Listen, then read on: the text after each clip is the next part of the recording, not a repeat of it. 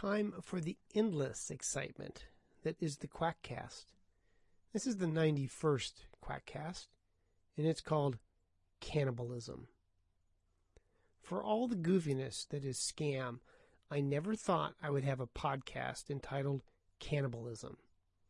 The ability for humans to find imaginary healing properties in everything from duck liver and heart diluted 1 to 100, 200 times, rhinoceros horns, and waving hands over people to adjust energy fields that do not exist is remarkable. But somehow, I never thought Jeffrey Dahmer would be at the forefront of alternative therapies. Last Wednesday, my wife was reading me the newspaper. That is how I usually consume the local newspaper. My wife reads stories that she finds of interest out loud. Otherwise, I do not think I would bother with anything beyond the comics and the sports page. And she let it be known that Korean officials had confiscated medications containing aborted fetuses and stillborn babies. Instead of the usual, uh huh, that's interesting, this caught my attention. Say what? She showed me the article. There it was, in black and white, under the title Human Flesh Pills Seized. Evidently, Korean customs officials have confiscated 17,000 health capsules that contain human remains, quote, most likely extracted from aborted fetuses or stillborn babies. Forensic tests found a 99.7% match with human flesh.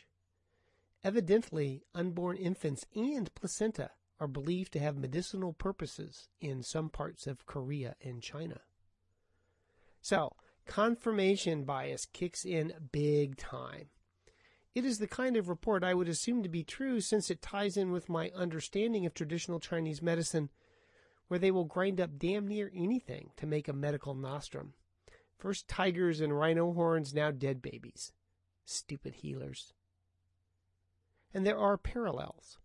In parts of Africa, albinos are dismembered and sometimes killed for body parts that are used by witch doctors to make potions that make the user healthy and wealthy, but not evidently wise.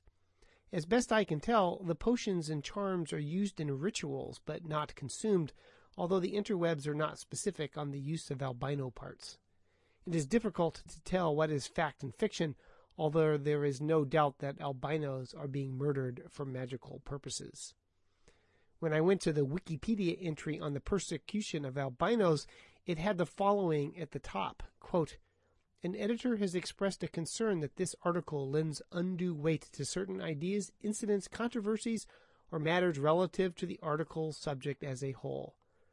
Please help to make a more balanced presentation. I guess there is an opportunity for the pro murder and processing of albinos into potions to weigh in with their side. Sigh. The eternal quest for being neutral and telling both sides of the story when there isn't one. I thought the topic would be a nice addition to prior podcasts I have done on traditional Chinese medicine, TCM. And then I thought, wait a minute. There are two topics about which I do have some expertise infectious diseases and scams. And the Oregonian always gets it wrong when they have articles on these topics. So why should it be correct this time? And as I thought about it, I have spent significant time in the byways and backwaters of traditional Chinese medicine looking for the odd and unusual therapy, and I have never heard of using dead babies for medication. Something that weird and repugnant should have been noticed long ago.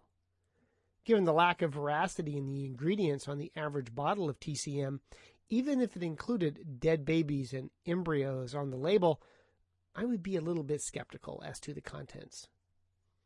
The article in the Oregonian is only five paragraphs long, but rereading it with a skeptical eye instead of confirmation bias suggests it doesn't hold together.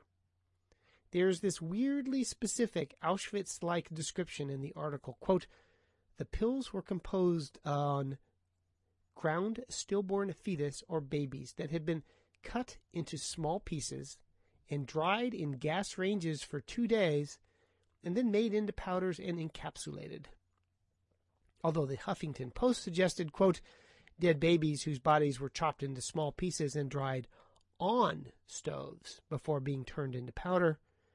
And the Mail, a British newspaper, suggested more modern techniques.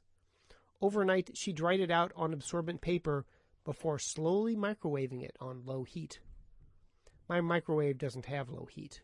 Maybe they meant low power. Or maybe they're just making stuff up. So, how do they know it is specifically babies and not, say, placenta or other human tissues? I am not certain as I cannot find a copy of the report in English that shows the analysis of the dead baby pills. I would be very skeptical as to its authenticity. I have seen two videos that purport to show the dead baby pills being made. In one, all I can see is something that looks like placenta. I can see nothing that looks like fetus or stillborn baby. The other, everything is blurred, and I cannot see anything in the blur that looks like fetus or baby. I did, however, see Nessie, a piece of Bigfoot, and the face of Jesus but I could see nothing that looked like fetus. They comment a 99.7 match with human tissue. Well, human tissue does not a fetus make. I am, of course, limited by my lack of understanding of Korea and of Google translation, which summarizes one video report as, quote, saw culture terrible wrong against humanity is an act of singing. I couldn't agree more but I can't find the forensic report online, just references to it. One of the videos has some lab coded sciency types doing science on screen, but I have no clue as to what they are really doing. There are computer graphs and pipetting, so it must be valid. I find there's something peculiar about that missing 0.3%. It may just be the standard of error in determining whether or not specimens are human, but it also suggests that someone might want to imply that the source of the tissue is not quite 100% human. This should certainly be true if the goal of all this is not the truth, but demonizing someone or something. Those Chinese eating dead babies, and those dead babies aren't even completely human. Is there any evidence to suggest that the pills do contain babies? Not that I can find.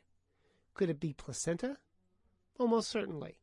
Placentas, oddly, are popular the world over. It is the one meat okay with some vegans. Quote, While some argue placentophagy is basically an act of cannibalism, many vegans think it's okay to eat one's own placenta or a friend's placenta because no animal suffered for the meat.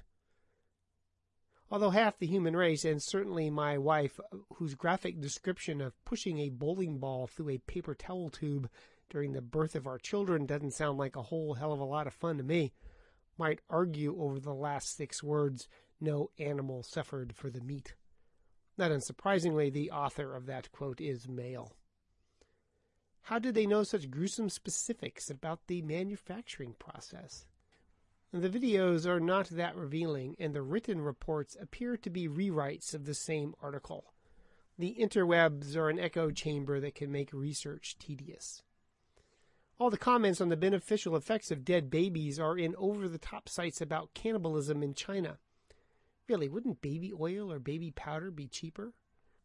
I can find no independent references to traditional healers who think dead baby pills are of benefit. I am sure there are a few Elizabeth Bathory wannabes who think that consumption of human blood and body parts are of benefit. But whether that's indicative of a widespread movement or the habits of a few wackaloons is uncertain. Any alleged mystical alternative health benefits from cannibalism are not mentioned on the interwebs outside of population control. When I went to Googling, all I found were reports, and they all started about the year 2000. And every instance I could find about dead baby pills were on anti abortion sites. Ah, no wonder the grisly description of the manufacturing process. And there is a performance artist in China who allegedly ate baby as part of his performance art. He says it was real baby. I look at the pictures, it doesn't look like baby to me.